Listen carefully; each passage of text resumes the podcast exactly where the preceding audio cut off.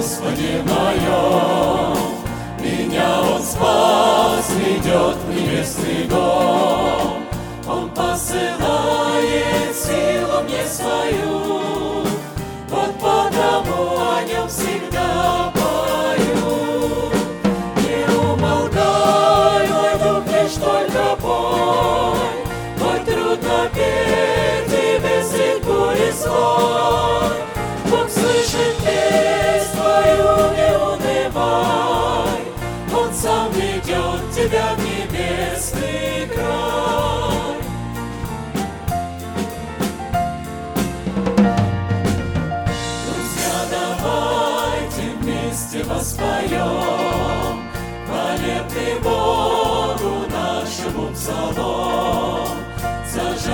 Сына Божия Христа За кровь пролитую за нас креста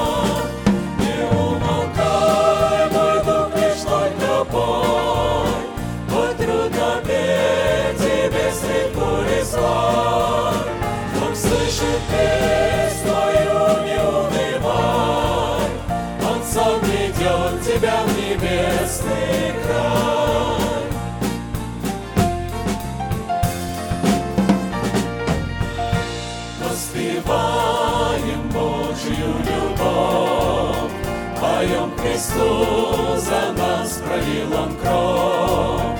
Мы ожидаем вновь Его приход, С собой невесту лишь Христос возьмет.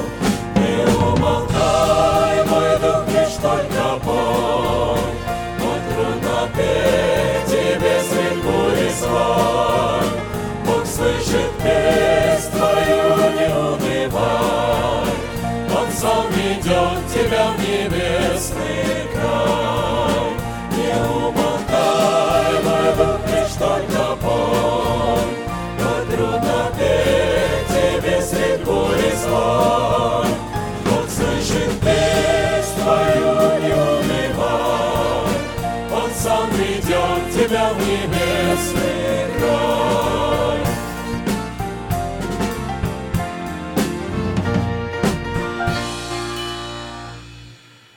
Наши головы в молитве.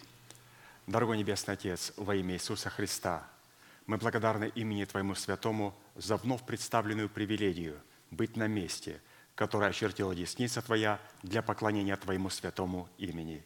И ныне позволь наследию Твоему во имя крови завета подняться на вершины для нас недосягаемые и сокрушить всякое бремя и запинающий нас грех.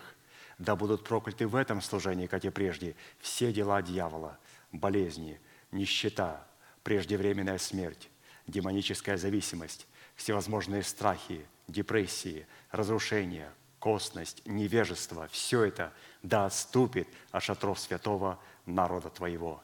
И ныне встань, Господи, на место покоя Твоего Ты и ковчег могущества Твоего, и да облекутся святые Твои спасением Твоим, и да возрадуются пред лицом Твоим. Дай нам больше от Духа Твоего, пропитай нас Духом Твоим святым. Позволь нам найти светлое лицо Твое. Мы благодарим Тебя, что это служение представлено апостолом Аркадием в Твои божественные руки, и мы молим Тебя, продолжай вести его рукой сильную и превознесенную. Великий Бог, Отец и Дух Святой. Аминь. Будьте благословены, пожалуйста, садитесь.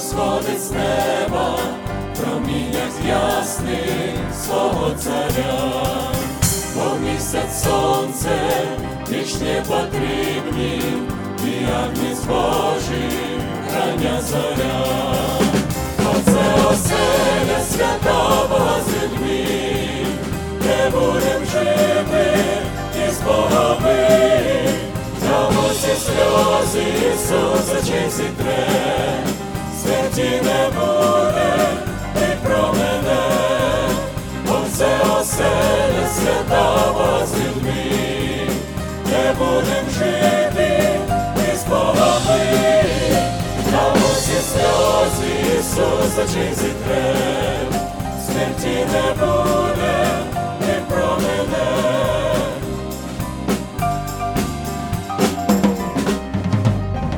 Єрусалим, нове це місто, верховні брами, відкрити в нім, хто прагне пити, нехай приходить, джерельні води, пливуть із них. Оце оселя свята з людьми, де будем жити, і з Богом ми, там усі сльози Ісус очей зітре, смерті не буде, не промене, оце оселя свята з людьми, будем з Богом ми, там усі сльози Ісус очей зітре, смерті не буде, не промене.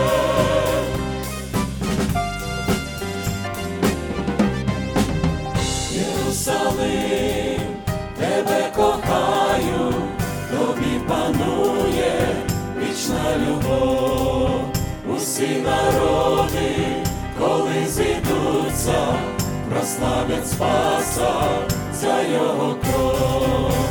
Оце оселя свята з людьми, де будем жити, і з Богом ми, там усі сльози Ісус очей зітре, смерті не буде, не промене. Чудово,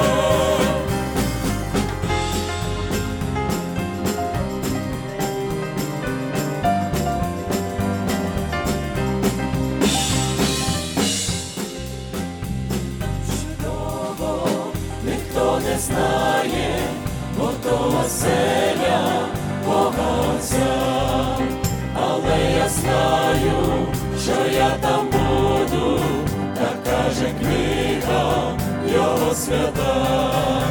Оце оселя свята Бога з людьми, де будем жити, і з Богом ми, там усі сльози Ісус очей зітре, смерті не буде, не промене. Оце оселя свята з людьми, не будем жити, і з Богом ми, там усі сльози Ісус очей зітре, смерті не буде, не промене. Город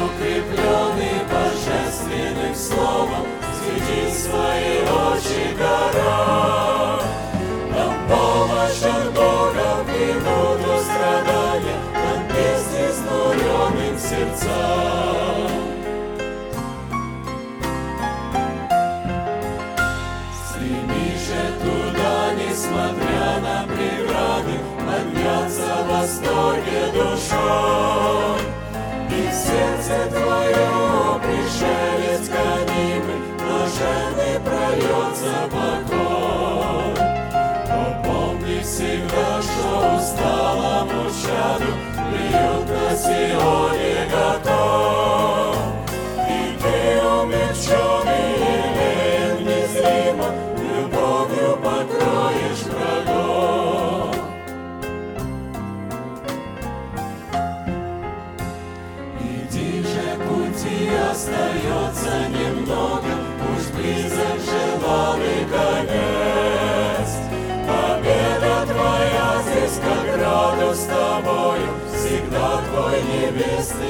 Отец. Тебя мы приветствуем именем Бога, Желаем мы блага тебе. Иди, уповая, что скоро к покою Он путника примет тебе. Иди, уповая, что скоро к покою Он путника примет тебе.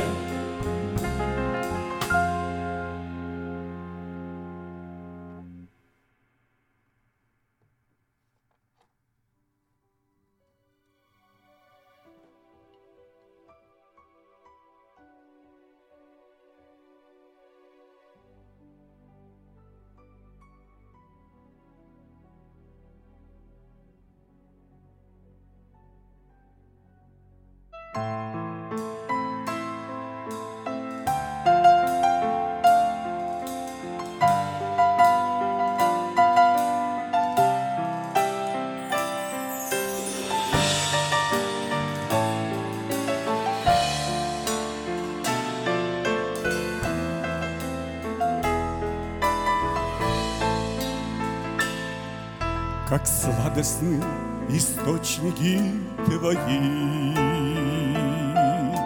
Источники всех благ и вдохновений. Господь, я признаюсь Тебе в любви, И это плод Твоих благословений.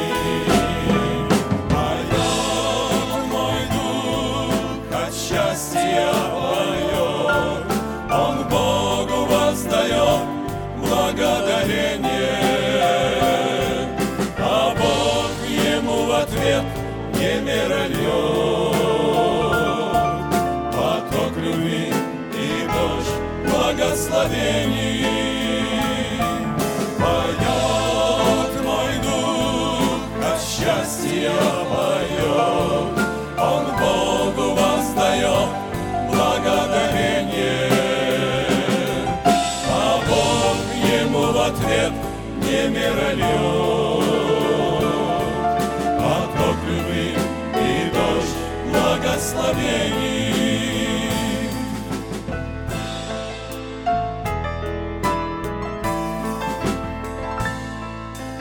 Душу мне собою наполняй, Шепча мне откровение на ухо. И сокрушай мне сердце, сокрушай Дыханием Твоего Святого Духа.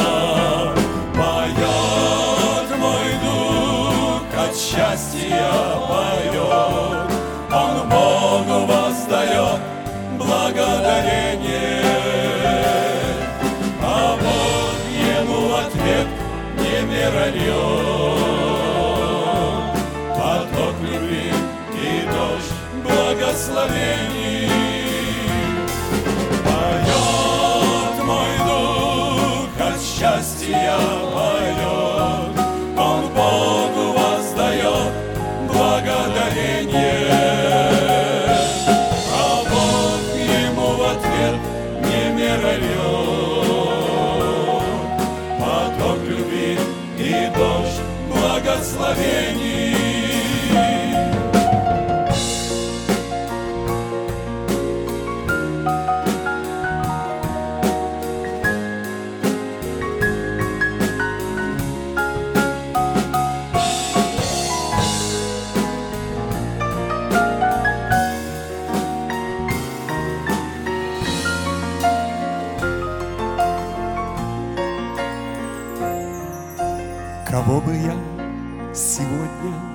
прославлял. Когда бы не Твоя, Господь мой, милость, Где тот, кто милость Божию познал? И сердце у него не сокрушилось.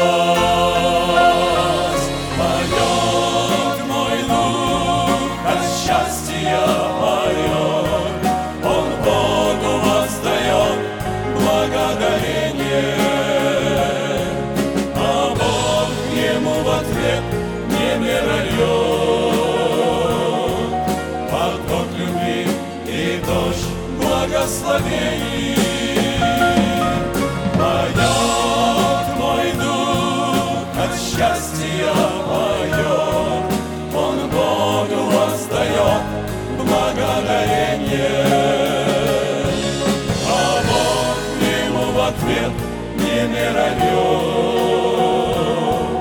Поток любви и дождь благословений.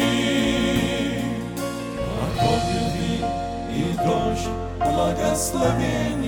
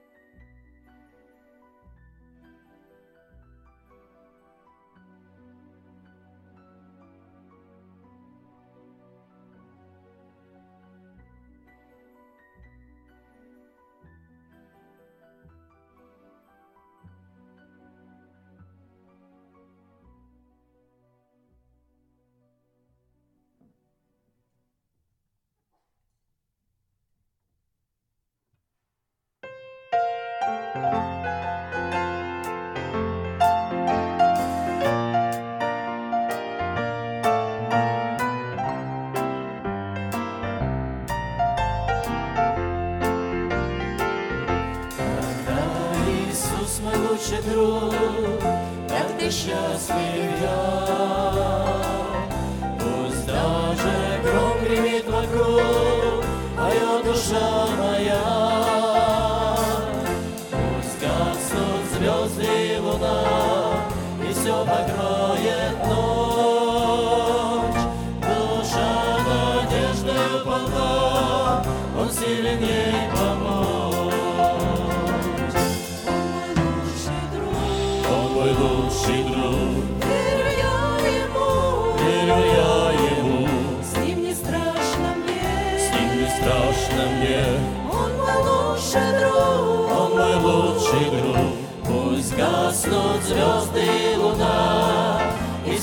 Israel.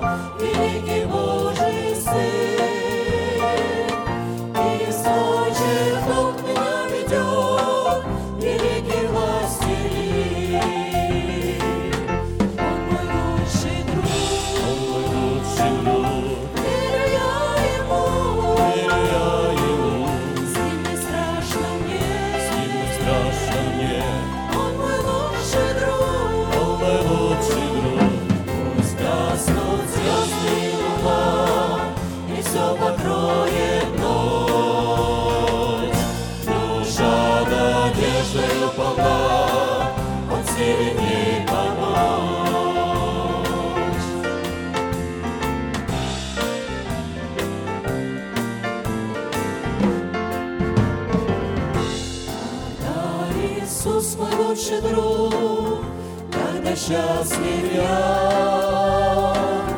Пусть даже гром гремит вокруг, моя душа моя.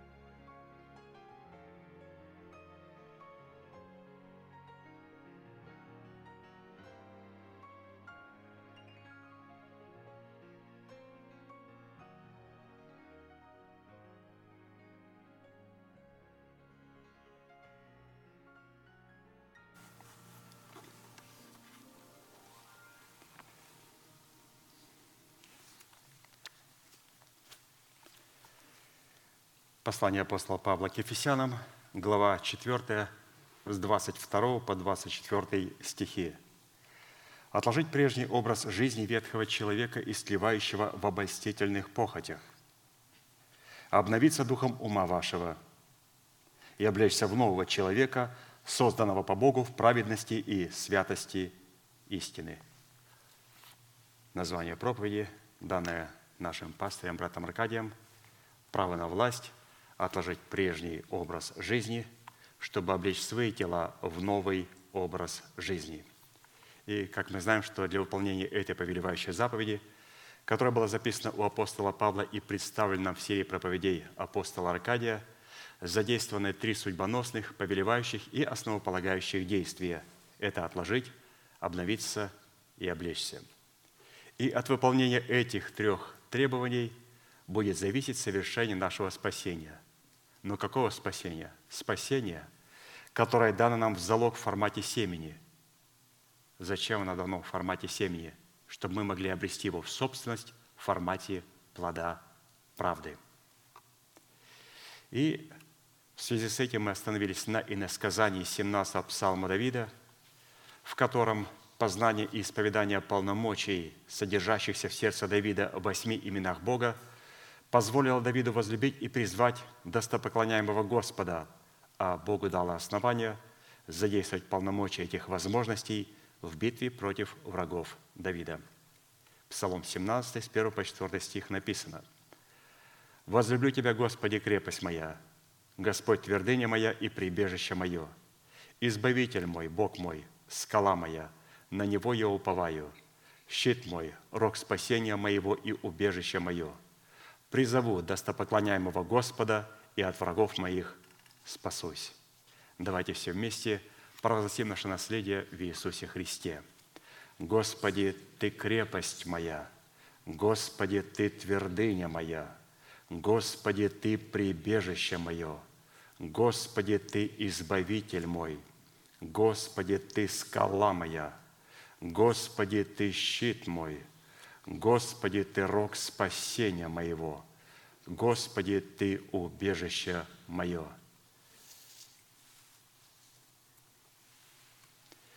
В определенном формате, насколько это позволил нам Бог, исходя из меры нашей веры, мы уже рассмотрели суть первых трех классических вопросов, а посему сразу обратимся к рассматриванию вопроса четвертого, который звучит следующим образом.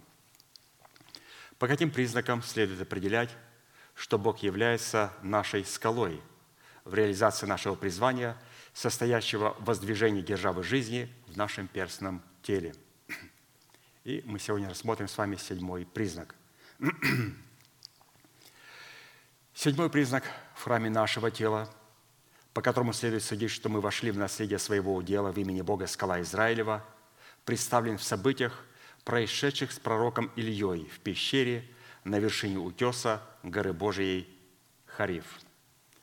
И вот нам необходимо будет сделать определенные шаги, рассмотреть определенные составляющие, которые позволят нам подняться на вершину утеса горы Божьей Хариф, войти в скалу и услышать слова Божии, которым и через которые мы сможем узнать, что Господь приготовил нас к восхищению. И практически изучая эти семь шагов, которые явно присутствовали в жизни Ильи, которые были нам представлены нашим пастором, братом Аркадием – мы увидим, каким образом мы получим юридическое право облечь свои тела в нашего нового человека. Потому что все те шаги, которые сделал Илья в своей жизни, он облекался, или же наше естество облекалось в этом образе в Илью, то есть в нашего нового сокровенного человека, в наш дух. И, как мы видим, это целый процесс жизни – жизни христианина, где он должен облечься в нового человека. И обличение в нового человека не произойдет, когда мы изменимся вдруг во мгновение ока. Мы изменимся вдруг во мгновение ока, это просто придет время нам измениться. Но к этому времени мы уже должны не спровергнуть державу смерти на том месте, на котором она находится, и на ее месте воздвигнуть и утвердить державу жизни и воскресения. И вот для таких людей потом – во мгновение ока произойдет изменение их тел. То есть это целый процесс, и мы видим, каким образом это происходило. Поэтому мы будем облекаться в нового человека не тогда, когда мы исчезнем. Потому что Библия говорит, когда мы исчезнем, мы станем новые. Нет, Писание говорит, что мы изменимся в мгновение ока. И после того, когда мы изменимся в мгновение ока, только потом мы исчезнем. То есть мы должны понимать, что Илья, он не исчез – он изменился в мгновение ока и стал на огненной колеснице в вихре подниматься к Господу. И Елисей был удивлен, как на огненной колеснице может сидеть человек, весь полностью объятый огнем Божьим. И это произошло, когда Илья передал ему милость в формате двух крыл Елисею, своему ученику, и стал подниматься в вихре в огненной колеснице, в колеснице полностью объятой святым огнем Божьим – и при этом на его лице был восторг, слава и триумф победы. То есть мы видим о том, что мы не изменимся, когда мы исчезнем. Писание говорит, что мы изменимся во мгновение ока, но слово «изменимся» не говорит, что мы исчезнем. Мы изменимся, а потом еще определенное время, как мы знаем, мы будем на земле. И потом только исчезнем. Но мы вначале изменимся. То есть наши тленные тела станут телами нетленными – и потом нетленные тела в назначенное Богом Отцом время исчезнут, и мы встретимся со Христом на облаках. Поэтому вначале мы изменимся во мгновение ока, будем определенное время на земле, а потом исчезнем во мгновение ока. Итак, давайте посмотрим на семь шагов, составляющих в жизни пророка Илии, которые позволят нам познать, каким образом необходимо кооперировать с именем Бога «Ты – скала моя». И первая составляющая состоит в вынесении приговора суда царю израильскому Ахаву, что в сии годы не будет ни росы, ни дождя, разве только по нашему слову. Третье царство, 17 глава, с 1 по 5 стих. «И сказал Илья Фисветянин из жителей Галаасьих Ахаву, Жив Господь Бог Израилев, перед которым я стою. В сии годы не будет ни росы, ни дождя, разве только пойму слову. И было к нему слово Господня. Пойди отсюда и обратись на восток, и скройся у потока Хорафа, что против Иордана. Из этого потока ты будешь пить, а ворон я повелел кормить тебя там. И пошел он и сделал по слову Господню, пошел и остался у потока Харафа, что против Иордана. Образ этого события мы стали рассматривать в образе преддверия нашей надежды, предваряющей наше восхищение при утренней звезде, свидетельствующей о том, что мы вошли в наше наследие удела имени Бога скала Израилева. Под образом Ильи в данном событии мы рассматривали с вами уже нашего сокровенного человека, пришедшего в мужа совершенного в меру полного возраста Христова. А вот под образом царя Ахава мы рассматривали разумную сферу нашей души, над которой господствует растлевающие похоти плоти в образе его жены Изавели. Царь Хав – это разумная сфера нашей души, а вот его жена Изавель – это растлевающие похоти плоти. Но раз мы согласились, святые, с вами увидеть Илью в своем естестве, давайте уж наберемся смелости увидеть в себе Ахава и увидеть вот эту мерзкую женщину, Изавель. То есть это расливающие похоти плоти, которые есть у каждого человека. Оказывается, все эти герои, которые выходят на сцену, есть в каждом рожденном свыше человеке. И вы знаете, становится легче жить. Как-то после этого не хочется тыкать в кого-то пальцем и показывать, вот эта женщина, ух, Изавель. Да у меня же эта Изавель есть. У меня же она есть. Вот меня удивляет служение апостола Аркадия, что вот после его проповеди трудно тыкать пальцем. И как мы видим, что Илья призвал голод. Голод, длящийся три года и шесть месяцев, призван был смирить разумные возможности нашей души в лице Хава, погружением их в смерть Господа Иисуса Христа – чтобы избавить нас от зависимости расливающих вожделений в лице Изавели. То есть вот для чего призвал Илья голод, чтобы смирить нашу душу, наши разумные возможности и уничтожить расливающие вожделения нашей души в лице Изавели. И если разумная сфера души в лице царя Хава необходимо было спасти и сохранить, то расливающее вожделение души, за которыми стоит наш ветхий человек, необходимо было уничтожить. Так и произошло с Изавелью. Она была полностью уничтожена Богом. И вот когда Илья призвал этот голод на землю, Господь сказал ему, что пойди к потоку Харафа. Есть такой поток Хараф, это один из протоков реки Иордан – Итак, Иордан со всеми своими притоками и протоками является прообразом смерти Иисуса Христа, погружаясь в которую посредством крещений мы умираем для своего народа, для дома нашего Отца и для расливающих вожделений своей души. И таким образом мы в смерти Господа Иисуса попираем смерть в своем теле или же поглощаем смерть, что дает нам возможность разделить со Христом Его воскресения. Вот для чего нужен ему был поток Хараф или же Иордан, смерть Господа Иисуса Христа, где он должен был в смерти Господа Иисуса Христа попирать другую смерть. 1 Коринфянам 15 глава 53-56 написано, «Ибо тленному всему надлежит облечься в нетление, и смертному всему облечься в бессмертие. Когда же тленное сие облечется в нетление – и смертное сие облечется в бессмертие, тогда сбудется слово написанное «поглощена смерть победою». Смерть, где твое жало? Ад, где твоя победа? Жало же смерти грех, а сила греха – закон. И это написано о детях Божьих, это написано о нас.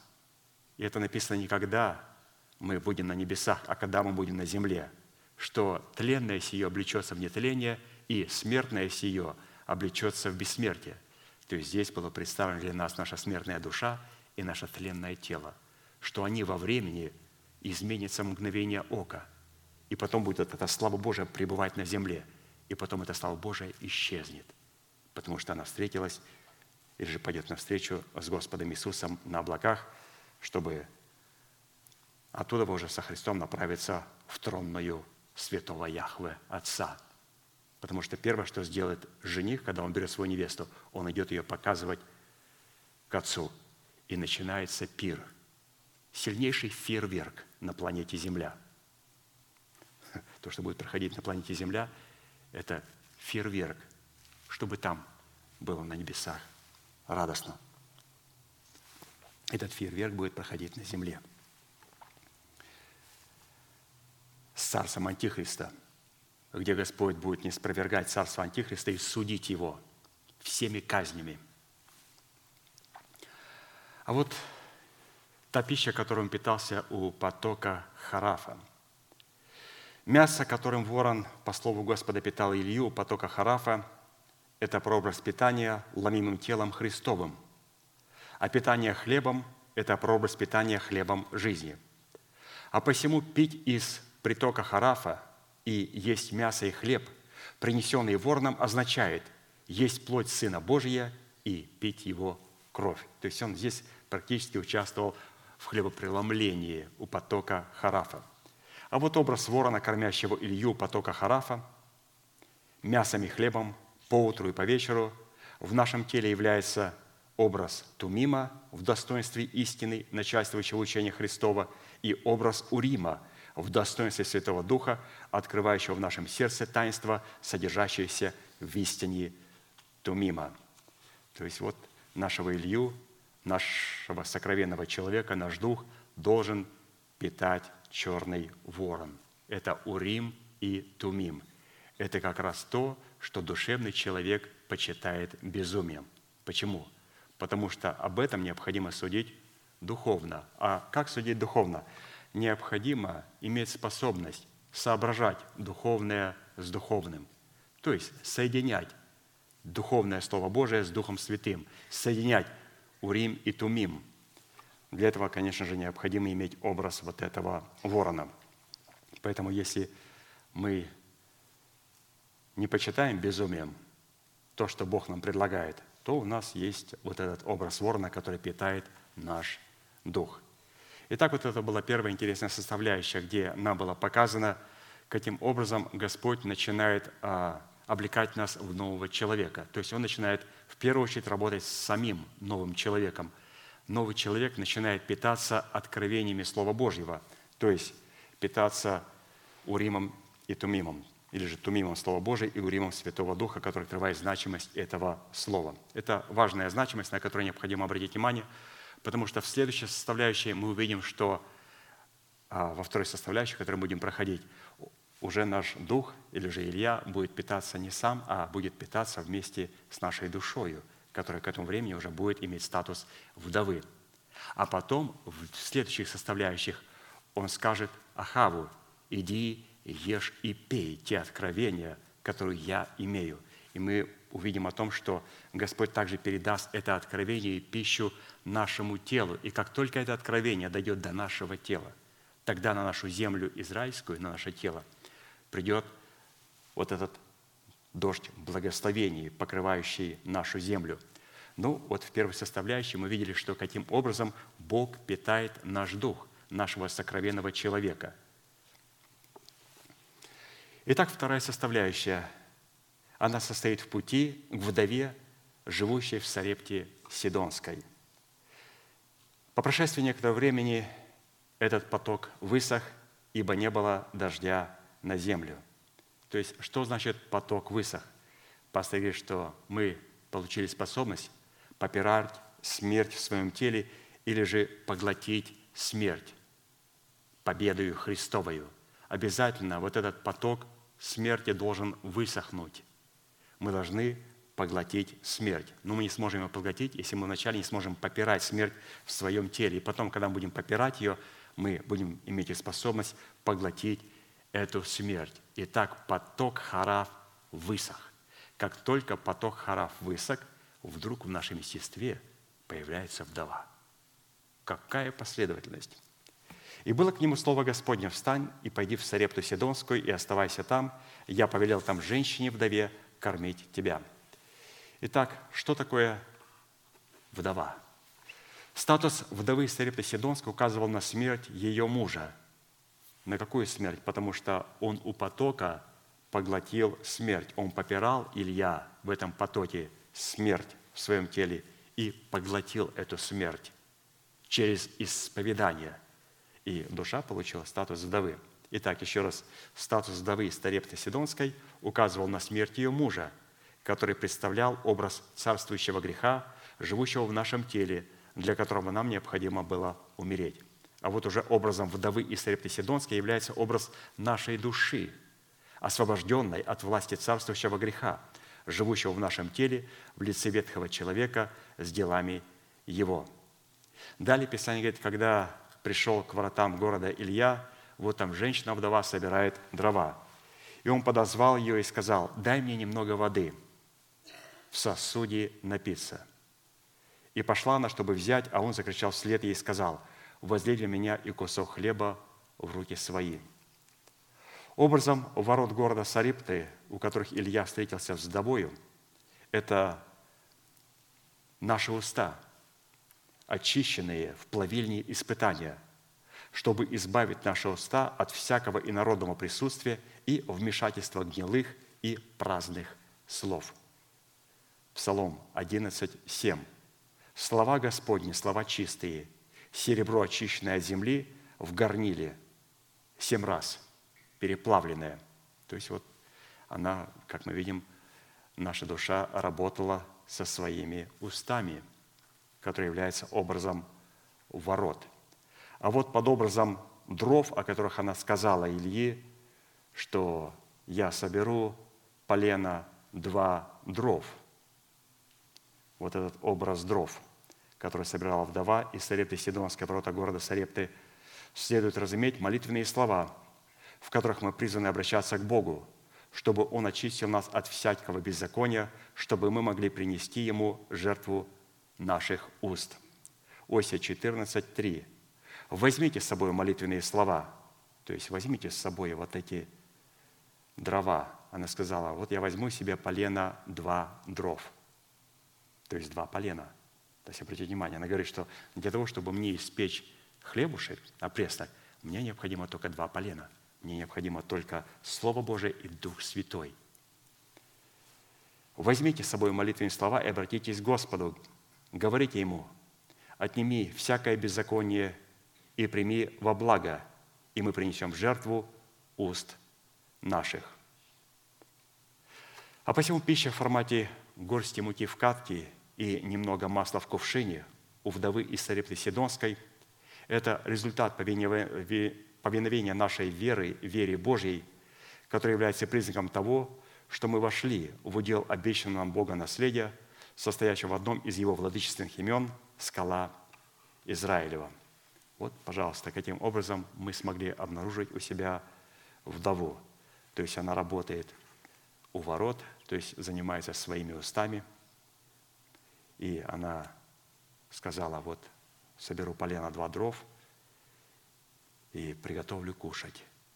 Он говорит, принеси опреснок. Она говорит, а у меня ничего печеного нету. Ничего печеного нету. Вы знаете, у нас очень много истин, которые мы сами испекли. И мы их говорим. То есть мы берем да, Святое Слово Божие и начинаем добавлять свои комментарии. Вдова сказала, у меня ничего нету печеного – он говорит, а что у тебя есть? Она говорит, у меня есть двое дров, у меня есть горсть муки. Он говорит, сколько? Она говорит, горсть муки, то, что мне дало пятигранное служение. У меня только это есть, и есть елей. Достаточно поработать с этим словом. Он говорит, превосходно.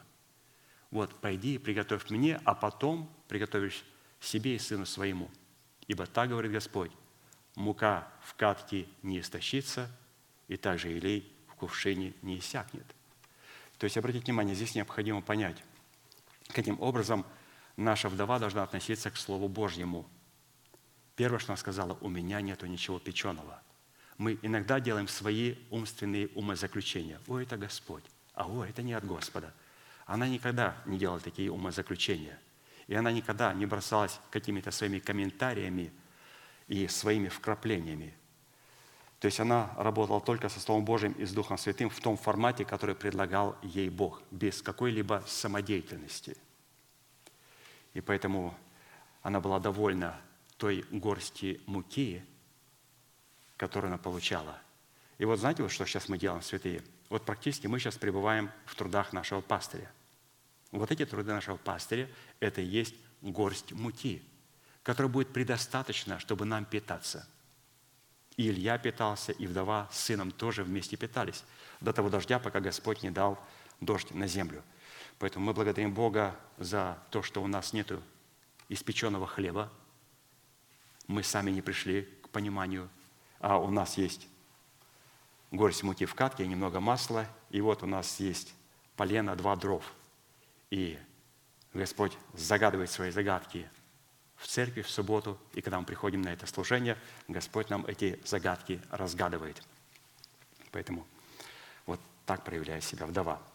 Третья составляющая состоит во встрече Ильи с Авдием, начальствующим над дворцом Ахава.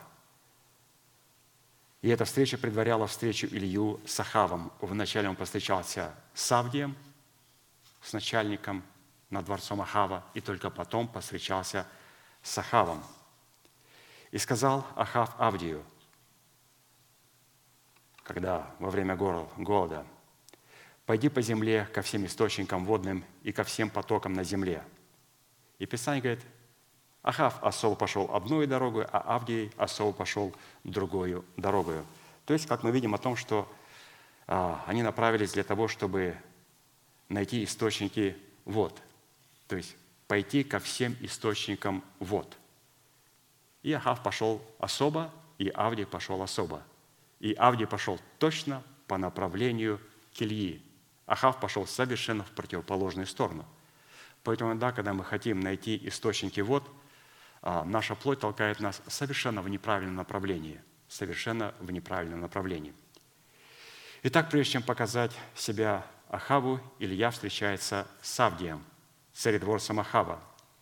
Исходя из расстановки ролей каждого персонажа в нашем теле, Авдий был посредником между Ахавом и Ильей, посредником между нашим сокровенным человеком в лице пророка Илии, с разумными возможностями нашей души в лице царя Ахава, выполняет наша интуиция в лице Авдия – который осуществляет связь между разумными возможностями нашего духа в лице нашего нового человека с разумными возможностями нашей души.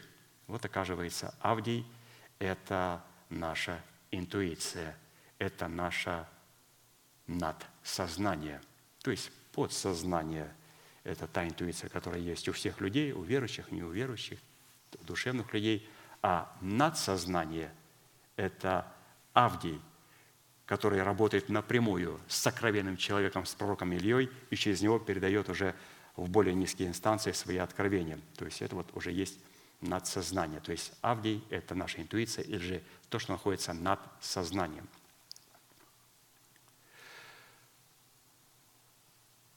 Если человек не устроил свое тело в храм Святого Духа, его интуиция не сможет быть золотой кадильницей, осуществляющей начальство над дворцом царя Ахава – способной скрывать в двух пещерах по 50 пророков, чтобы питать их хлебом и водою. Вот здесь опять же было представлено нам жизнь Авдия, о том, что он был благочестивый человек, и он скрывал 100 пророков, по 50 пророков в двух пещерах. И следует разуметь в этом Слово Божие, которое мы сокрыли в своем сердце, чтобы не грешить в формате свидетельства Иисусова, пребывающего в нашем добром сердце. Вот это делал Авдий – то есть он взял сто пророков и скрывал их в пещерах. То есть мы скрываем наше Слово, Слово Божие в нашем сердце, чтобы не грешить. И это есть формат свидетельства Христова. Суд Божий в поединке пророка Илии на горе Кормил. И гора Кормил, как мы знаем, обозначает виноградник Божий или же плодоносный – А пророк Евля представляет в нашем теле нового человека, который воевал с пророками Вала, которые представляли в нашем теле дела плоти, облеченные в одеяние все праведности, будет происходить в нашем теле с позиции взращенного нами плода праведности, то есть горы Кормил. То есть это единственное место, на котором наш сокровенный человек может победить пророков Вала, то есть с позиции Кормила, взращенного плода праведности. Как мы знаем, что религиозный культ Ваала состоял в дико разнузданном сладострастии, искавшем искусственных возбуждений. Поклонение Ваалу состояло в том, что человек пытался угодить Богу своим служением и делами собственной добродетели. То есть, когда мы делами своими собственными хотим оправдаться перед Богом, это есть поклонение и культ Валу. Но мы скажем, то есть это что? Вот это молитва, которую я творю, пост, который я творю, милостыню, которую я бросил. Это есть поклонение Валу? Конечно же, если мы являем в этих делах свою собственную добродетель, свое собственное служение. Поклонение же Яхве состояло в том, что человек повиновением своей веры, вере Божьей через слышное благовествуемое слово апостолов и пророков угождал Богу, что вменялось ему в праведность. Римлянам 4.3. Ибо что говорит Писание? Поверил Авраам Богу, и это вменилось ему в праведность. То есть Господь меняет нам в праведность, когда мы верим или же когда мы повинуемся своей верой, вере Божьей через слушание благовествуемого слова апостолов и пророков. Вот это есть истинная добродетель. А собственная добродетель – это любая самодеятельность, которая исходит из плоти. Для нас это является добродетелью, а для Бога это называется просто поклонением вала. В формате служения валу сопровождаемого криками и прыганием, будут задействованы упражнения ложных даров Святого Духа, преследующих цель влияния и известность за счет профессионального служения евангелизации, материального обеспечения, выдаваемого за победу над духом нищеты. И все это будет сопровождаться ложными пророчествами и творением ложных чудес и знамений. И пастор делает в заключение этой третьей составляющей, если мы отличаем эти два противоборствующие друг другу формата поклонения и поклоняемся Богу в формате духа Ильи, то это означает, что мы вошли в удел обещанного нам Богом наследия, состоящего в имени Бога скала Израилева. Вот такая была интересная третья составляющая, где мы познакомились с Авдием – и увидели, что у нас должна быть интуиция. Ну какая интуиция? Интуиция есть у всех людей. Интуиция подсознания или же надсознание. То есть она, чтобы быть над сознанием, как мы увидели, она должна пойти особым путем, не так, как ходит Ахав, особым путем а, и встретиться на дороге Илью, который попросил его собрать Ахава на гору Кормил – всех вот этих поклонников Вала. Четвертая составляющая состояла во времени вечерней жертвы, в которой Илья восстановил на горе Кормил жертвенник Господень. То есть мы проходим шаг за шагом, и вот четвертый шаг, в котором мы хотим облечься в нашего нового человека. Практически, обратите внимание, каким образом а, Дух Святой через нашего сокровенного человека и через могущественное Слово Божие Дух Святой – занимает все а, части нашего естества. То есть, обратите внимание, Он уже завладел нашей душой, наша душа а, стала вдовой, стала вдовой. Но обратите внимание, она стала вдовой, но Господь Иисус Христос а, еще не может взять ее все в жены. Почему? Для того, чтобы взять вдову в жену, ему необходимо увидеть свое подобие в нашей душе – то есть необходимо увидеть вот это подобие в нашей душе. А вот необходимо а, продолжать дальше шагать. Вот четвертая составляющая – это время вечерней жертвы, в которой Илья восстановил разрушенный жертвенник Господень на горе Кормил. Фраза «Он восстановил разрушенный жертвенник Господень» указывает на тот фактор, что на горе Кормил были разбросаны 12 камней жертвенника Господня. Этот фактор указывает на тенденцию служителей Ваала устроять жертвенник Ваалу на месте жертвенников Господних и выдавать их за жертвенники Господни. 2 Коринфянам 11 глава с 13 по 15 стих написано – ибо таковые лжеапостолы, то есть лжеапостолы – это пророки Вала, ибо таковые лжеапостолы, лукавые делатели, принимают вид апостолов Христовых.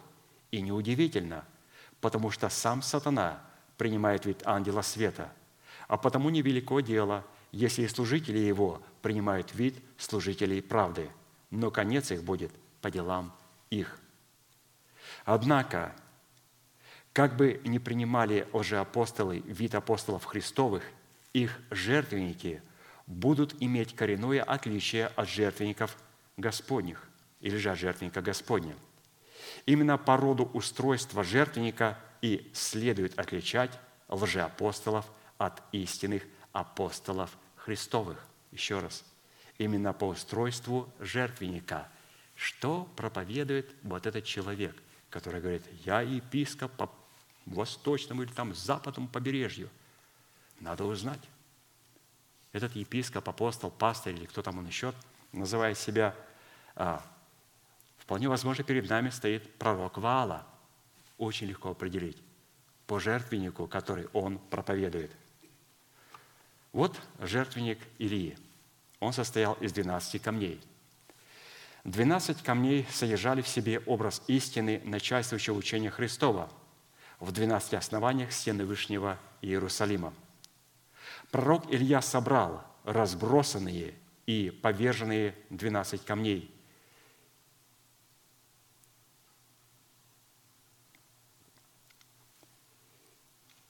и восстановил из них жертвенник Господень. Когда мы такое читаем, эти слова нас радуют. Это говорит о том, что Илья уже находится на земле – в лице Церкви Святых, в нашем лице, в лице других святых, которые находятся по лицу земли, которые смогли восстановить жертвенник Господень. И далее, чтобы осветить жертвенник Господень, Илья сделал вокруг жертвенника ров вместимостью в две саты зерен и отделил его от жертвенника Вала и от поклонников Вала. Учитывая, что пророк Илья в лице нашего нового человека – был на вершине кормила один, следует, что он этим рвом отделил себя от своего народа, от дома своего отца и от расливающих вожделений своей души, которые составляли для него худые сообщества. 1 Коринфянам 15, 33, 34. «Не обманывайтесь, худые сообщества развращают добрые нравы – Отрезвитесь, как должно, и не грешите, ибо к стыду вашему скажу, некоторые из вас не знают Бога. Итак, худые сообщества развращают добрые нравы. И худые сообщества – это не собутыльник. Худые сообщества – это наш народ, дом нашего Отца, который противится истине, и наши собственные расливающие желания. Вот это дурная компания, которая нам вредит. Наш украинский народ, наш русский народ вредит нам, вредит церквам, потому что люди не умерли для своего народа. До нашего Отца, который говорит, лучше бы ты пошел в мир, чем в эту церковь. Вот это дурные сообщества – дурные сообщества, которые нам вредят. И Илья сделал ров вместимостью в две саты зерен.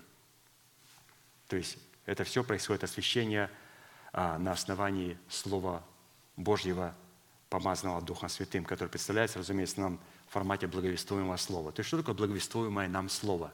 Это Тумим и Урим. Это Слово Божие, учение и Дух Святой, который объяснил нам значимость Слова Божьего.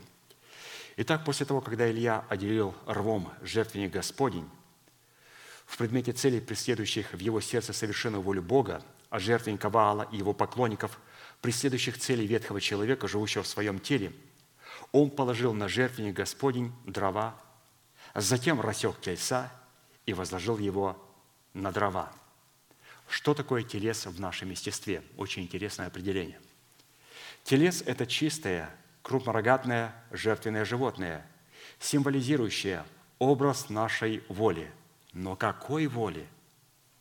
Нашей воли, поставленной в зависимость от нашего царя, представляющего наше мышление. Но какое мышление? Мышление, обновленное духом нашего ума, которое является умом Христовым. Вот что такое телес. Это не просто моя воля. Это воля при условии, если она стоит в зависимости от нашего царя, то есть от нашего мышления, которое было обновлено духом нашего ума, то есть умом Христовым, истинное Слово Божьего. Вот когда у нас вот такая воля есть, такая воля есть, которая зависит от Слова Божьего, пребывающего в нашем сердце, в нашем духе и в нашем обновленном мышлении, в нашей душе, то у человека его воля представлена в тельце. Но если наше мышление обновлено духом нашего ума, а духом нашего ума является учение у нашего духа. То есть у нашего сокровенного человека есть ум, и этот ум называется учение Иисуса Христа. Вот ум моего сокровенного человека. У моего сокровенного человека в голове, кроме вот этого, ничего нету. В голове, кроме вот этого, ничего нету. А если это есть в голове, то больше нам ничего не надо. Вот этого достаточно было, чтобы сотворить все то, что мы видим. Поэтому а, мы увидели, каким образом а, мы имеем право возжить нашего тельца, то есть какая, какой статус должен быть у нашей воли. А вот рассечение тельца для жертвоприношения Господу – это отречение от своей воли в пользу выполнения воли Божьей. Не моя воля, но твоя воля да будет. То есть Христос здесь показал, что Он рассек тельца перед Небесным Отцом и сказал, что не моя воля, но твоя. И последняя деталь – в освящении самого себя с целью посвящения, чтобы наследовать свой наследственный удел в имени Бога скала Израилева – это вылить воду на всесожигаемую жертву в той последовательности и теми способами, как это сделал пророк Илья. Третье царств, 18 глава, 34-35 стихи. Илья сказал, «Наполните четыре ведра воды и вылейте на всесожигаемую жертву и на дрова». Потом сказал, «Повторите». И они повторили. И сказал, «Сделайте тоже в третий раз». И сделали в третий раз. И вода полилась вокруг жертвенника, и ров наполнился водою. Мы обратили внимание, что этот принцип соответствует образу судного наперстника, содержащему в себе 12 драгоценных камней, в три ряда по четыре камня в каждом ряду, который обуславливает состояние воина молитвы, отвечающего требованиям начальствующего учения Христова, представленного в учении о крещениях, в учении о возложении рук, в учении о воскресении мертвых и в учении о суде вечном. Вот, пожалуйста, здесь четыре драгоценные камня в три ряда. Или же возьми четыре ведра и вылей на всесожигаемую жертву три раза. То есть он, оказывается, задействовал истину исповедания Слова Божьего. При этом важно знать, что каждое из имеющихся четырех учений обладает в своем сути тройственностью, которая преследует одну и ту же цель, но исполняет различные функции в достижении этой цели. Если мы устроили себя в жертвенник Господень, который представляет состояние воина молитвы, обусловленного истиной и начальствующего учения Христова, то это означает, что мы вошли в наследие своего дела в имени Бога скала Израилева. То есть насколько важно вот в этой четвертой составляющей, четвертый шаг, нам устроить в себя в этот жертвенник. И вы знаете, меня удивляет, когда люди читают Библию и совершенно не обращают внимания, что ведь а, рядом есть церковь, у которой есть вот эти 12 драгоценных камней, которые проповедуют о 12 основаниях. Ну, почему нету интереса? Почему мы хотим слушать байки? Почему хотим слушать басни разные? Почему? Вот это вообще удивляет. Илья схватился за голову и сказал, Господи, я остался один. Он говорит, ты знаешь, еще есть очень много людей, которые так о себе говорят. Ты не один. Но что интересно, что они все точно так говорят, Боже, я остался один. Он говорит, вы не одни, вы просто пока не видите друг друга. Илья, вы просто пока не видите друг друга, но ты не один. У меня есть еще люди на земле, и вы вскоре их увидите. Когда, Господи? Когда слава Божия включится, как светило лучезарное. Во всех планетах, во всех странах засверкают эти люди. И тогда мы увидим друг друга.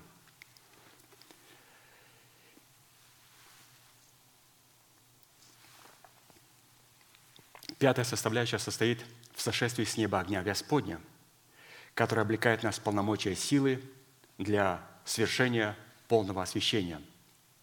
Время приношения вечерней жертвы является временем правосудия, совершаемого во время жатвы через плод нашего духа. Не спаданием огня Божия с неба, который пожал все сожжения, и дрова, и камни, и прах, и воду, которая во рве, являлось не спаданием Святого Духа или же сошествием Святого Духа на жертву, принесенную пророком Ильей. Данная часть освящения указывала на право быть участником брачной вечерии Агнца, в которой Святой Дух был принят в наше сердце в качестве Господа и Господина его жизни. Такое состояние являлось утверждением имеющегося в сердце обетования, относящегося к преддверию нашей надежды – и наделял нас способностью быть водимым Святым Духом. То есть посредством этого огня Дух Святой становился Господом и Господином нашей жизни. Это было свидетельством нашего наследия, которое мы имеем в Иисусе Христе в преддверии надежды, и мы получали способность водиться Святым Духом. То есть человек, который не принял Духа Святого в качестве Господа и Господина жизни, он не может водиться Святым Духом. Но здесь все сидящие и во всех церквах. Если предложить, вы как приняли Духа Святого? Как гостя или как Господа и Господина? Сыночек, как Господа и Господина в своей жизни. То есть как это, как гостя? Но мы принимаем его как Господа и Господина, когда он не сходит на жертву. На какую жертву? Понятно.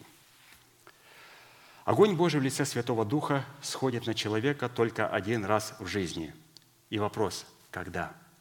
Когда Дух Святой сходит, как Господь и Господин нашей жизни? Тогда, когда мы устрояем себя в храм Святого Духа, со всеми принадлежностями Его, по всем предначертаниям Его, и не спадает этот огонь на жертву, возложенную на жертвенник Господень. То есть необходимо устроить в себя в храм Божий – необходимо устроить себя в жертву и необходимо устроить себя в священство святое, чтобы приносить Богу жертвы, благоугодные Ему. Посмотрите, что необходимо. То есть, какой человек может сказать, что Дух Святой является Господом и Господином моей жизни? Тот, кто устроил себя в храм Божий, тот, кто устроил себя в жертву – и тот, кто является царем священником, который имеет законное право приносить эту жертву. Писание говорит, и сами, как живые камни, устрояйте из себя дом духовный, то есть священство святое, то есть те, кто будет приносить жертву, чтобы приносить духовные жертвы, благоприятные Богу Иисусом Христом. Итак, три субстанции для того, чтобы Дух Святой был Господом и Господином нашей жизни. Мы должны быть храмом, мы должны быть священниками – и у нас должен быть жертвенник, на котором будет лежать жертва. Вот тогда человек может сказать, что Дух Святой является моим Господом. А до этого он является просто гостем. Он пришел, и он скоро уйдет. Он придет с теми, кто принял его своим господином. Итак, пастор делает в этой пятой составляющее заключение. Если человек через наставление вере не устроил себя в дом молитвы – чтобы ему являться Домом Божьим, то огонь, который он ощущает в своем сердце, является чуждым для Бога огнем, в силу чего является ярким предзнаменованием погибели этого человека. Потому что истинный огонь сходит только на человека, который через наставление веры устроил себя в дом молитвы. Святые, все вокруг полыхает В какую церковь не войдешь, все полыхают, все могут молиться, все могут громко там что-то делать, как-то участвовать в служении. Это настораживает. Это огонь. Но не надо показывать огонь. Когда огонь будет, его показывать не надо. Он будет себя проявлять в могуществе откровения Святого Духа, помазанного Богом. Вот такая была интересная пятая составляющая. Шестая составляющая состоит в повелении схватить всех пророков Валовых и, отведя их к потоку Кессону, заколоть их там. Это образ, в котором Илья в лице нашего нового человека, совершив возмездие суда Божьего над пророками Вала, разрушил в своем теле державу смерти, чтобы воздвигнуть в нем державу жизни и воскресения. Закон Бога, сокрытый в нашем сердце, дает силу царствующему греху в лице ветхого человека, живущего в нашем теле. В силу этого закон Божий становится его оружием, оружием ветхого человека, на которое он надеется – но когда сильнейший в лице нашего нового человека нападет на ветхого человека и победит его, тогда он берет оружие, которое давало силу ветхому человеку, на которого он надеялся, и разделяет с Богом похищенную у ветхого человека власть над нашим телом. И вот как неоднократно пастор показывал на примере Давида, каким образом он забирает у Голиафа то оружие, на которое он уповал – а оружие, на которое Голиаф уповал, вот этот меч, о котором Давид сказал, да нет ему подобного. И во всех своих псалмах он воспевает закон Божий. Не просто закон Моисея, а закон Божий. И можно было сказать, как ты, Давид, увидел все это в законе Моисеевом? Он говорит, чтобы тебе это понять, необходимо убить Голиафа.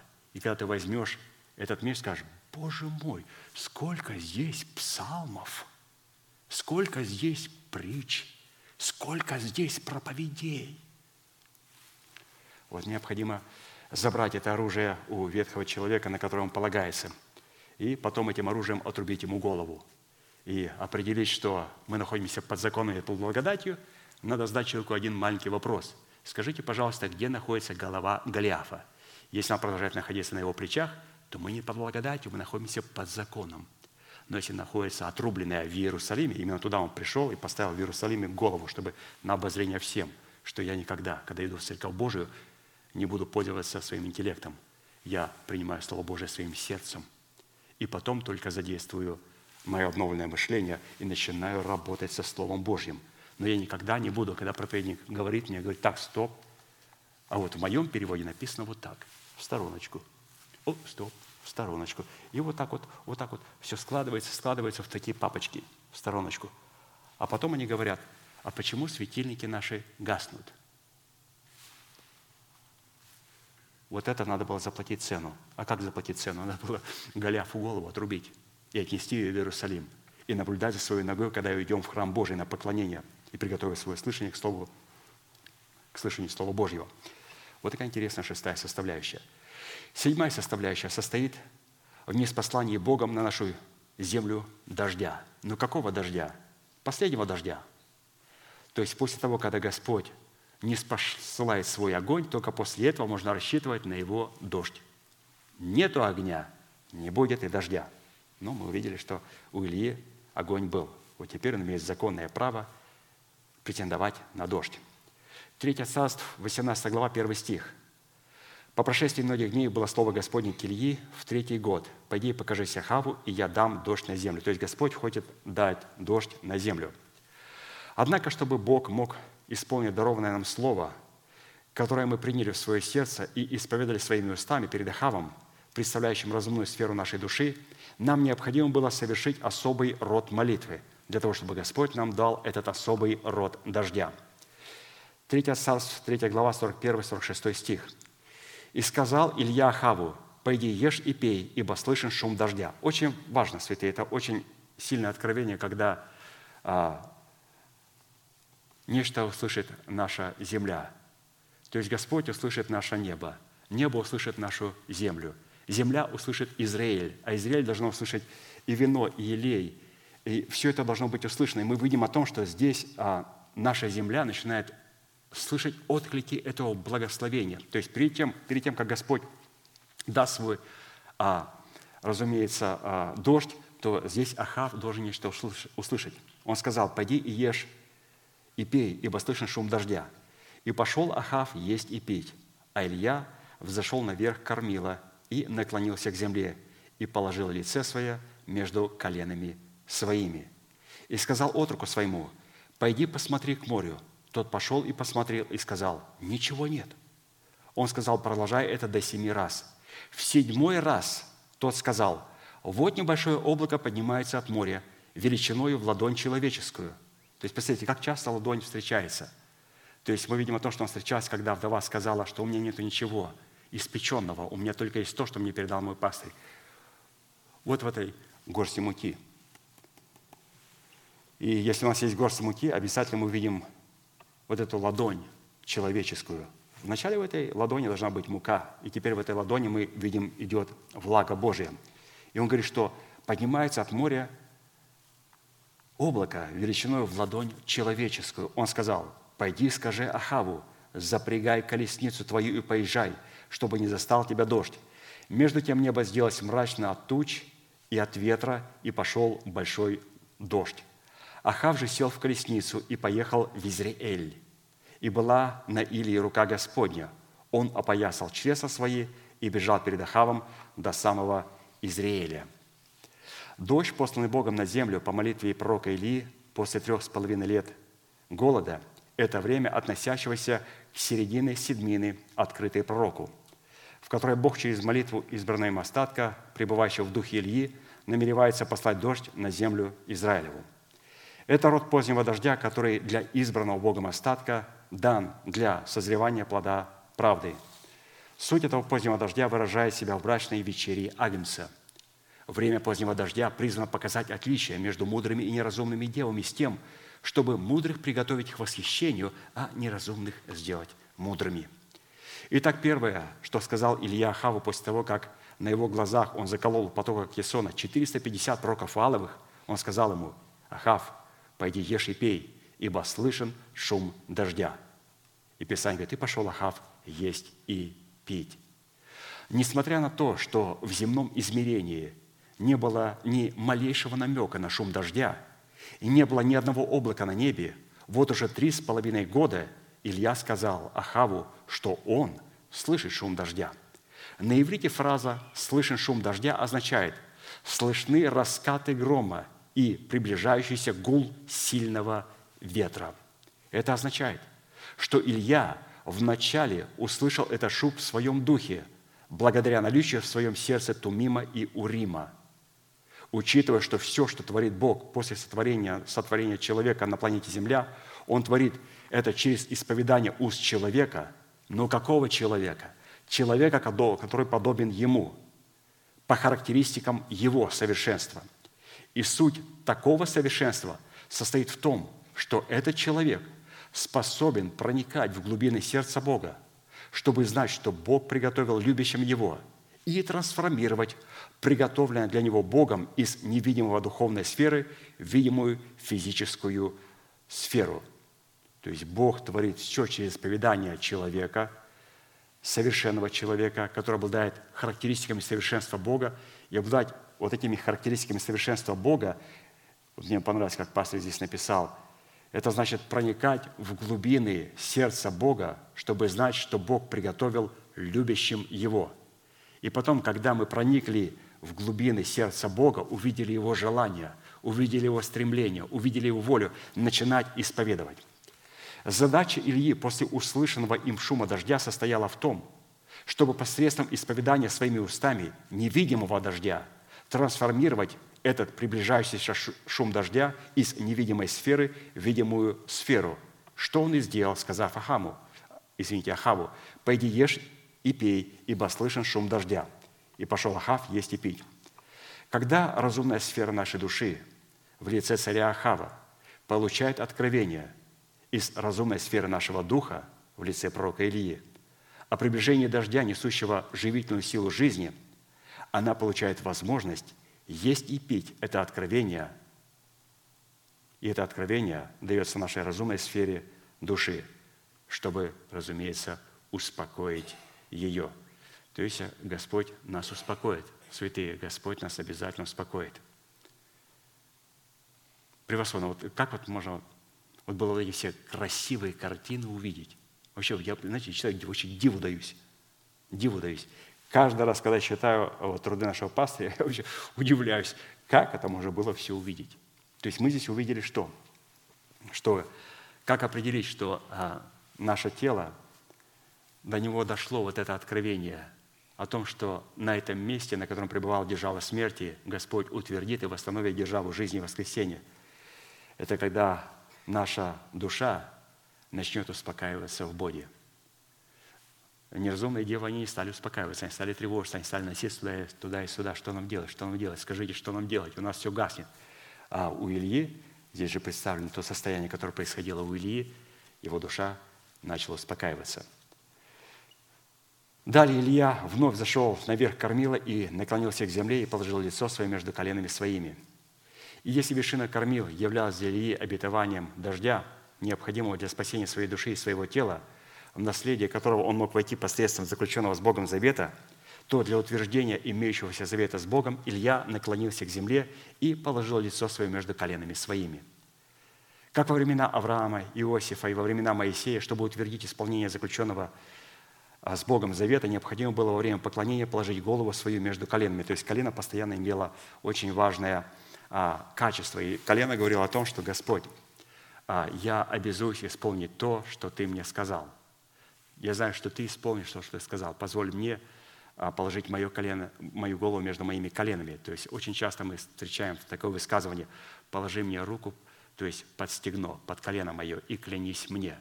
То есть человек, который а, прикасался к колену, он должен был клясться и говорить вышестоящему, что я клянусь, что то, что ты мне сказал, я исполню. И поэтому здесь Господь хочет, чтобы мы положили а, вот свою голову между коленами, чтобы мы дали Ему определенную клятву – он неизменный в Слове Бог, но Он хочет утвердить нас в этом завете, а для этого необходимо нам утвердить завет вот через вот такую уникальную молитву.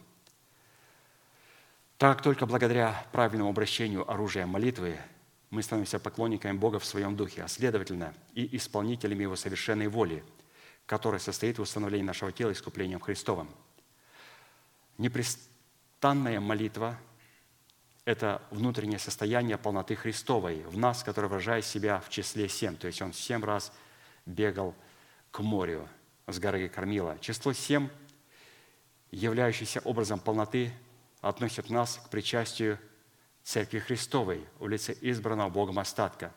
А посему, посылая своего отрока, чтобы он семь раз ходил к морю и затем возвращался на вершину Кормила, Илия засвидетельствовал перед Богом о своей органической принадлежности – к Церкви Христовой и о полноте своей верности Богу, отраженной в его молитве к Богу о неспослании дождя на землю, под которым мы рассматриваем установление нашего тела искуплением Христовым. То есть а, вот он семь раз бегал, и эти семь раз говорили о том, что он не только имеет органическую принадлежность к Богу, а в том, что он – исполнит то слово, которое Господь ему дал. То есть это постоянная, непрестанная молитва. И давайте посмотрим на семь составляющих, что такое молитва, раз мы уже а, здесь вот остановились на молитве, то пастор предлагает нам, раз мы хотим положить нашу голову между коленами, то есть нам необходимо понять а, семь составляющих, что такое молитва, и семь составляющих, когда Бог не отвечает молитву. Является это всегда негативным? Там есть определенные позитивные стороны. Но вначале чем является молитва? То есть Илья должен знать, что такое молитва. Но первая молитва – это единственный способ, выражающий законы отношения Сына Божьего и Святого Духа с Богом Отцом. То есть Троица общается между собой через молитву. Во-вторых, молитва – это диалог человека с Богом, призванный протекать и твориться в той тайне, в которой благоволит обитать Бог. Это диалог и не монолог. То есть никогда человек говорит к Богу, а когда он приходит на место, слушает, что Бог будет говорить ему, и потом отвечает а, Господу. То есть это должен, должен быть обязательно диалог. Третья молитва – это способ, с помощью которого человек управляет землей и дает Богу основание изменять ход событий на земле. Четвертая молитва, которая прерывается, не может отделять нас от несвятого, а следовательно, не может и называться молитвой – Пятая молитва – это инструмент правовых отношений с Богом, призванный раскрывать неизмеримые возможности благодати. В-шестых, молитва – это выражение воли Божьей, представленной в плоде нашего духа, восполняющего алканье и жажду Бога. И в-седьмых, молитва – это жертва, которая в плоде наших кротких уст, обузанных истиной, сокрытой в сердце, прославляет Бога. Вот такие семь составляющих, что такое молитва.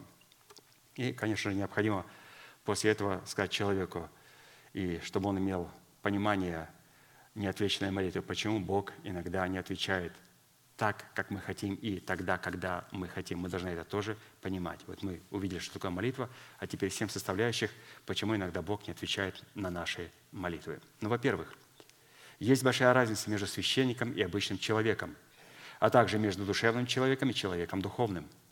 Потому что обычный человек, как и человек душевный, не может и не знает, и не обладает правом, положенным положением и достоинством входить в присутствие Бога. Это исключительная прерогатива, право и власть священников Господних или людей духовных. То есть Господь не, обязал, не обязался отвечать на молитвы душевных людей или же простых человеков. Он обязался, обязался отвечать на молитвы тех людей, которые имеют законное право входить в Его присутствие. Что такое душевный человек? Душевный человек, который выражает а, свои мысли вот, в желаниях Бога, а духовный человек, который представляет желание и волю Божию и покоряет свою волю воле Божьей. Сразу видно, когда заходит в молитвенную комнату душевный человек и когда заходит в молитвенную комнату духовный человек. Душевный человек навязывает Богу и говорит, что ему делать, когда делать и как это сделать. Духовный человек благодарит Бога за то, что он имеет в Иисусе Христе, говорит, кто такой Бог, кем он является в Боге, и что он должен сделать со своей стороны, чтобы наследовать то исцеление, которое о котором он будет просить. То есть, посмотрите, какой долгий процесс даже о том, чтобы помолиться, Господи, яви милость мне и исцели меня. Духовный человек начинает благодарить Бога как исцеление, что Он есть жизнь, и Он есть воскресение, что Он сделал для него на Голгофе, и кем Он является теперь в Иисусе Христе, и что необходимо для того, чтобы Он смог со своего счета снять это а, исцеление. Он молится о том, чтобы зашло солнце правды в его естестве, и чтобы в лучах этого солнца правды – он мог получить исцеление. То есть там целый процесс. То есть мы говорим, а почему Бог не отвечает на молитвы. Вторая причина. Если мы не знаем, каким образом Бог может отвечать на молитвы, то даже при условии его ответа мы будем полагать, что он либо молчит, либо будем воспринимать его ответ неверно. То есть мы должны понимать, а как Бог отвечает. Третье. Молчание о Бога в определенном случае также является красноречивым ответом на нашу молитву – в-четвертых, молчание Бога в ответ на нашу молитву может происходить, когда мы не сработаем с ходатайством Святого Духа посредством имеющегося у нас иного языка. Римлянам 8, 26. «Ибо мы не знаем, о чем молиться, как должно, но сам Дух ходатайствует за нас воздыханиями неизреченными». Пятое. Неотвеченная молитва не означает, что Бог изменил нам и забыл о нас. Напротив, мы должны понимать, что Он любит нас и остается нам верен. То есть, когда Господь молчит, значит, мы благодарим Господь, благодарим Тебя за верность Твою. Вот даже исходя из этого, я запомнил для себя, что если я прихожу к Богу, и я слышу молчание, то я что начинаю благодарить Бога? За то, что Он верен своему Слову. Шестое. Бог желает, чтобы мы жаждали Его, искали лица Его постоянно и входили в Его присутствие.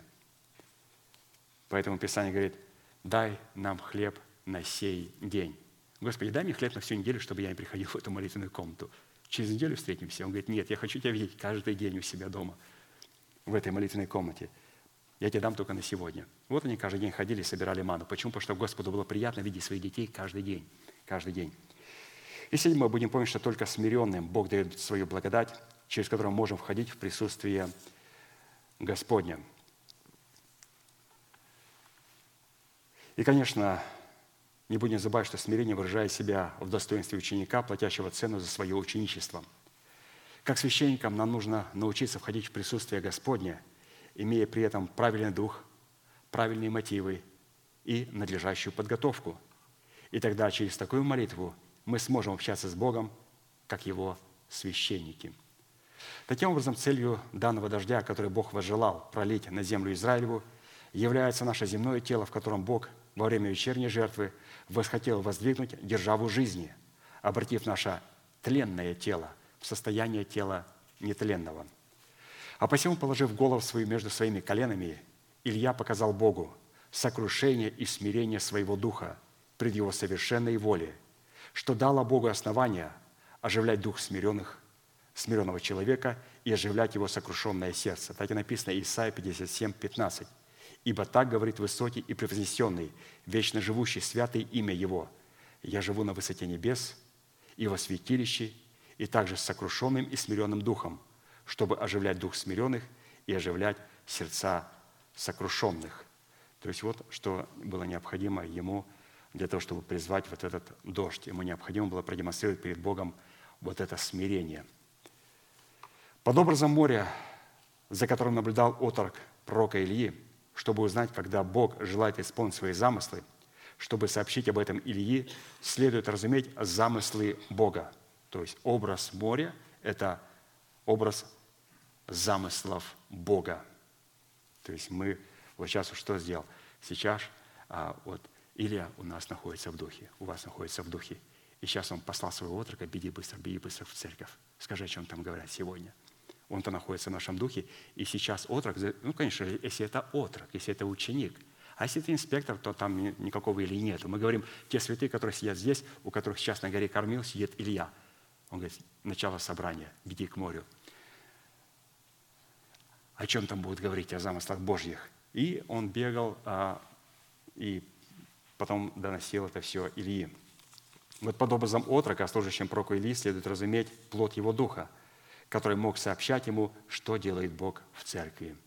То есть наш Илья хочет узнавать и быть в курсе всего, но без вот этого отрока он ничего не сможет сделать.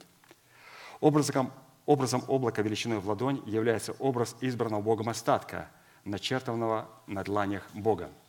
А посему, когда отрок седьмой раз сошел с вершины кормила к морю, он увидел облако величиной с ладонь, которое несло в себе воду, которое в излиянии дождя могло послужить одним в благоволение, а другим для наказания. Он увидел полномочия Церкви Иисуса Христа, начертанные на дланях Бога. Это удивительное назначение облаков Господних, несущих в себе жизнь для одних и смерть для других, является совершенством Небесного Отца – явленным в своих облаках в правосудии. Между тем, Писание говорит, небо сделалось мрачно от туч и от ветра, и пошел большой дождь. Ахав же сел в колесницу и поехал в Израиль, и была на Ильи рука Господня. Он опоясал чресла свои и бежал перед Ахавом до самого Израиля. Образ опоясания Ильей чресел своих – это образ – припоясания чресел разумной сферы нашей души истиною. Или же образ обновления разумной сферы нашей души духом нашего ума, в котором разумные способности нашей души поставлены в зависимость от разумных способностей нашего нового человека. 1 Петра 1, 13, 16. «Посему, возлюбленные, припоясав чресло ума вашего, бодрствуя, совершайте совершенно уповайте на подаваемую вам благодать явление Иисуса Христа. Как послушные дети, не сообразуйтесь с прежними похотями, бывшими в небедении вашим, но по примеру призвавшего вас святого, и сами будьте святы во всех поступках, ибо написано «Будьте святы, потому что я свят». То обстоятельство, что Илия бежал перед колесницей Ахава до Израиля, указывало на то, что он совершал спасение своей души – то есть совершать спасение своей души – это бежать перед колесницей Ахава. Бежать перед Ахавом до Израиля – это образ святости, который мы являем в соли, засевая солью дела плоти и нечестивых помыслов, потому что значение слова «Израиль» означает «Бог засеет солью». То есть есть слово «Израиль» как государство, и есть а, вот, долина или же город Израиль которое обозначает «Бог засеет солью». А посему вера Ильи состояла в том, что он мог отличать откровение Бога в своем духе от предсказаний пророков Вала, в силу чего он мог успешно сотрудничать своей верой с верой Божьей. Если наш разум в лице царя Ахава обуздан умом нашего нового человека в лице пророка Ильи, то это означает, что мы вошли в наследие своего дела в имени Бога, скала Израилева – и последнее. когда вестник, посланный Изавелью к Ильи, сообщил о ее клятве, что до завтра с душою Ильи будет то же, что сделано с душою каждого из пророков Ваала, чтобы спасти жизнь свою, Илья покинул подвластную Изавели территорию Израиля и пошел в Версавию, который в Иудее, и, оставал, и оставил там своего отрока. А сам отошел в пустыню на день пути, и, придя, сел под можжевеловым кустом, и просил смерти себе, и сказал, «Довольно уже, Господи, возьми душу мою, ибо я не лучше отцов моих».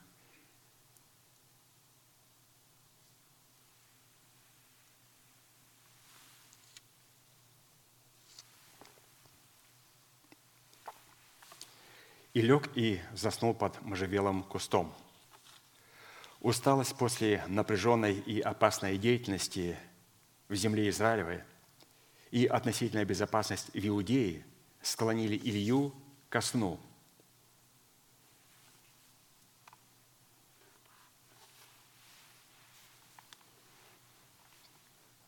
То есть, чтобы он мог забыться в этом сне – и вот ангел коснулся его и сказал ему, «Встань, ешь». И взглянул Еля, и вот у изголовья его печеная лепешка и кувшин воды.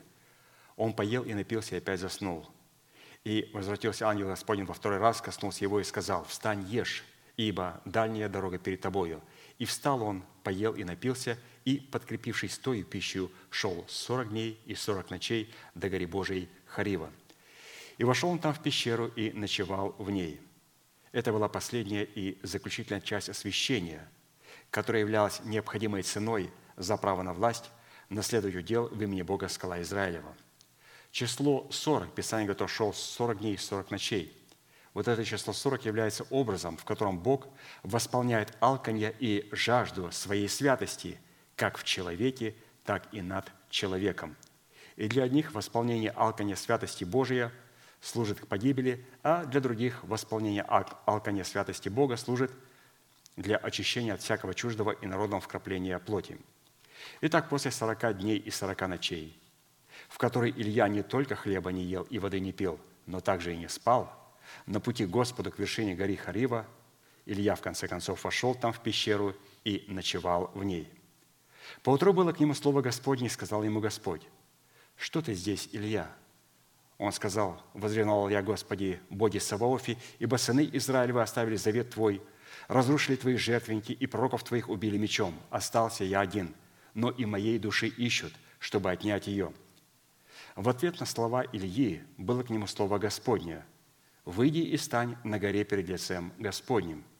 И вот Господь пройдет, и большой и сильный ветер, раздирающий горы, и сокрушающий скалы перед Господом, но не ветре Господь После ветра землетрясение, но не в землетрясении Господь.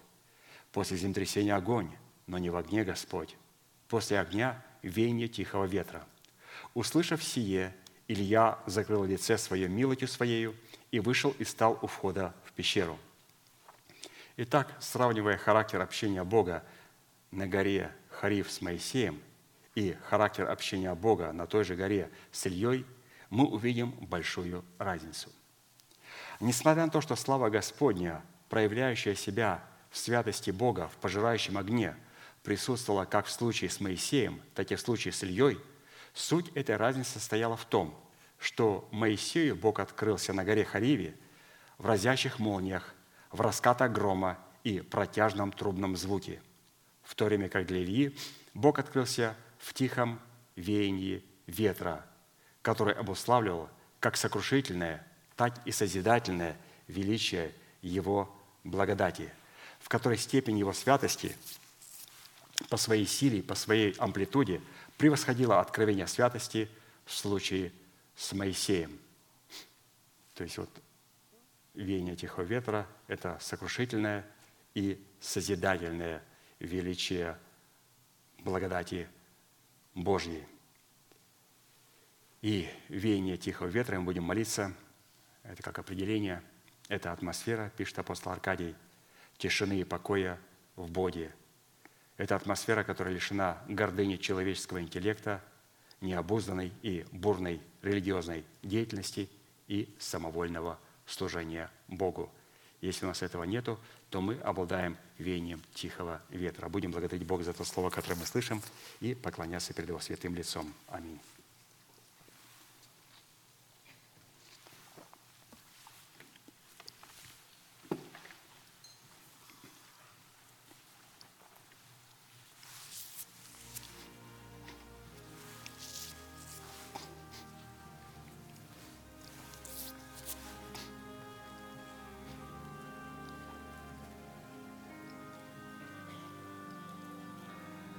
Дорогой Небесный Отец, во имя Иисуса Христа, мы благодарим Тебя за великую привилегию пребывать на том месте, на котором Ты пожал память святому имени Твоему.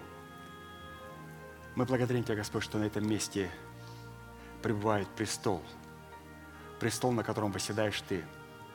Мы благодарим Тебя, Господь, что на этом месте Ты смог превознести Слово Твое в силе Святого Духа – и Ты на этом месте позволишь нам, Господь, устроить себя в дом духовный, священство святое, чтобы мы имели возможность приносить Богу священные жертвы, которые будут Ему благоугодны.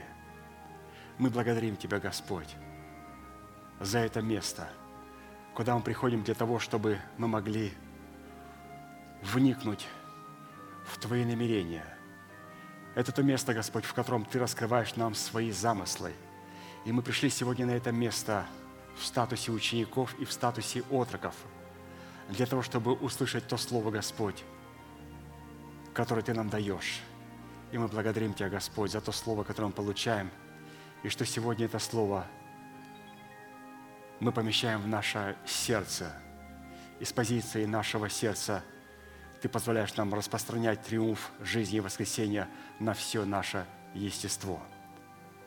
Мы благодарим Тебя, Господь, что Ты позволяешь нам сегодня шаг за шагом облекаться в наследие нового человека, в котором Ты сокрыл наследие Господа Иисуса Христа. Мы ожидаем, Господь, того момента, когда мы изменимся во мгновение ока, для того, чтобы представлять интересы Твоей святости на этой земле, в наших прославленных телах. И после этого, Господь, когда придет время, Ты зовешь церковь, мы исчезнем во мгновение ока. И мы молим Тебя, Господь, чтобы Ты сегодня нам позволил приготовить себя, чтобы мы могли измениться во мгновение ока. Позволь нам, Господь, сегодня сделать шаг за шагом. Позволь нам сегодня возвеличить Слово Твое – и ценить то Слово, Господь, которое Ты сегодня нам предлагаешь на этом святом месте. Мы благодарим Тебя за эту гору Сион. Мы благодарим Тебя, Господь, за церковь Твою, которая является полнотой наполняющего все во всем. Мы благодарим Тебя, Господь, за эту горсть муки, которую мы имеем. И, Господь, этого достаточно. Этого достаточно, Господь, чтобы мы могли пропитаться во время того голода, который, Господь, сегодня покрыл всю землю – Потому что, Господь, это время голода, в котором люди будут искать Слово Божие, но не смогут найти истинного Слова Божия. Но Ты доверил нам, Господь, это Слово Божие в этой горсти муки, которую, Господь, мы имеем в нашем сердце, в этом елее. И мы благодарим Тебя, Господь, что можем этим питаться и сохранять свою жизнь. И, Господь, эта горсть муки, она скоро для нас станет той ладонью, тем облаком, которое сможет покрыть нас этим последним дождем, этим последним откровением. И мы ожидаем, Господь, мы ожидаем, Господь, этого позднего дождя. И Ты сказал, Господь, что та ладонь, через которую Ты надал муку, через эту же самую ладонь, Ты пошлешь и дождь на землю – мы благодарим Тебя, Господь, за человека Божьего, который Ты послал в нашу жизнь, через которого мы получили, Господь, доступ к этому наследию, к этим драгоценностям. Мы благодарим Тебя, Господь, за эту манну. И мы верим Тебе, Господь, что в Твоих замыслах и в Твоих намерениях есть дать нечто нам. И мы, Господь, ожидаем – и мы ожидаем, Господь, что это нечто Ты будешь давать через Твою ладонь. А сегодня, Господь, мы благодарим Тебя за ту манну, которую мы имеем. И мы ждаем, Господь, Твою милость, чтобы это облако размером с человеческую ладонь могло передать нам силу и шум позднего дождя. Мы молим Тебя, Господь, о Твоей милости, чтобы она благо поспешила нашей скорой встрече с нашим пастырем, чтобы он мог продолжать совершать то служение, Господь, которому Ты его призвал и к которому Ты его готовил с ранних лет. А для этого, Господь, мы благодарим Тебя за то слово, которое мы уже приняли – за то Слово, Господь, которым мы сегодня питаемся. И мы, Господь, ожидаем раскатов Твоих громов. Мы ожидаем, Господь, этих величественных облаков. И благодарим Тебя, Господь, за великую привилегию быть этими облаками, чтобы для одних быть и идти в благоволение, а для других – для наказания. Мы благодарим Тебя, Господь, что Ты позволил нам сегодня устроить себя в Дом Божий. Ты позволил нам устроить себя в царственное священство. Ты позволил нам стать этой жертвой. И когда, Господь, Ты увидишь тельца, возложенного на жертвенник, когда Ты увидишь, что наша воля стала в полную зависимость от нашего обновленного мышления, которое обновлено духом нашего ума, то тогда Ты не спошлешь Твой огонь. И в этом огне, Господь, мы примем Тебя, и мы приняли Тебя как Господа и Господина нашей жизни. Благодарим Тебя, Господь, что посредством этого огня Ты показал, что Ты больше не являешься гостем для нашего служения. Ты не являешься нашим гостем, но Ты являешься нашим Господом. Потому что мы сделали все, Господь, по Слову Твоему – и мы возвеличили, Господь, Слово Твое в храме нашего тела так, как оно возвеличено в храме тела Твоего, в церкви Твоей. И мы благодарим Тебя, Господь, что Ты нас учишь, как возвеличивать Слово Твое в храме нашего тела через тот пример, который мы видим в нашей церкви. Да будет, Господь, возвеличено Слово Твое, и да будет оно славою – во святых детях Божьих. Благодарим Тебя, Господь, за милость Твою. Благодарим Тебя, Господь, за то, что можем ходить в присутствие Твое и получать ответы. Ты нам показал, Господь, что зачастую Твое молчание является красноречивым ответом, в котором мы, Господь, можем сказать и превознести Тебя как верного в Слове Бога – неизменного в Слове Бога. И мы благодарим Тебя, Господь.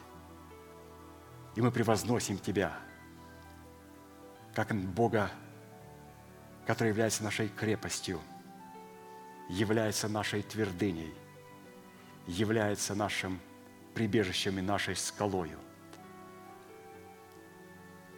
Ты позволил нам, Господь, сегодня взойти на эту скалу. И Ты позволил нам сегодня через благовествуемое слово облечься в атмосферу веяния тихого ветра, в котором, Господь, мы хотим быть очищенными и переплавленными в Твоем горниле от всяких вкраплений души, для того, чтобы мы могли представлять Твои божественные интересы. Мы благодарим Тебя, Господь, за это служение – и мы ожидаем, Господь, Твоей милости в предстоящих служениях. И поклоняемся перед Тобою, наш великий Бог, Отец и Дух Святой. Аминь. Отче наш, сущий на небесах, да святится имя Твое, да придет царствие Твое, да будет воля Твоя и на земле, как и на небе. Хлеб наш насущный, подавай нам на каждый день, и прости нам долги наши – как и мы прощаем должникам нашим. И не веди нас в искушение, но избавь нас от лукавого, ибо Твое есть царство и сила и слава во веки. Аминь.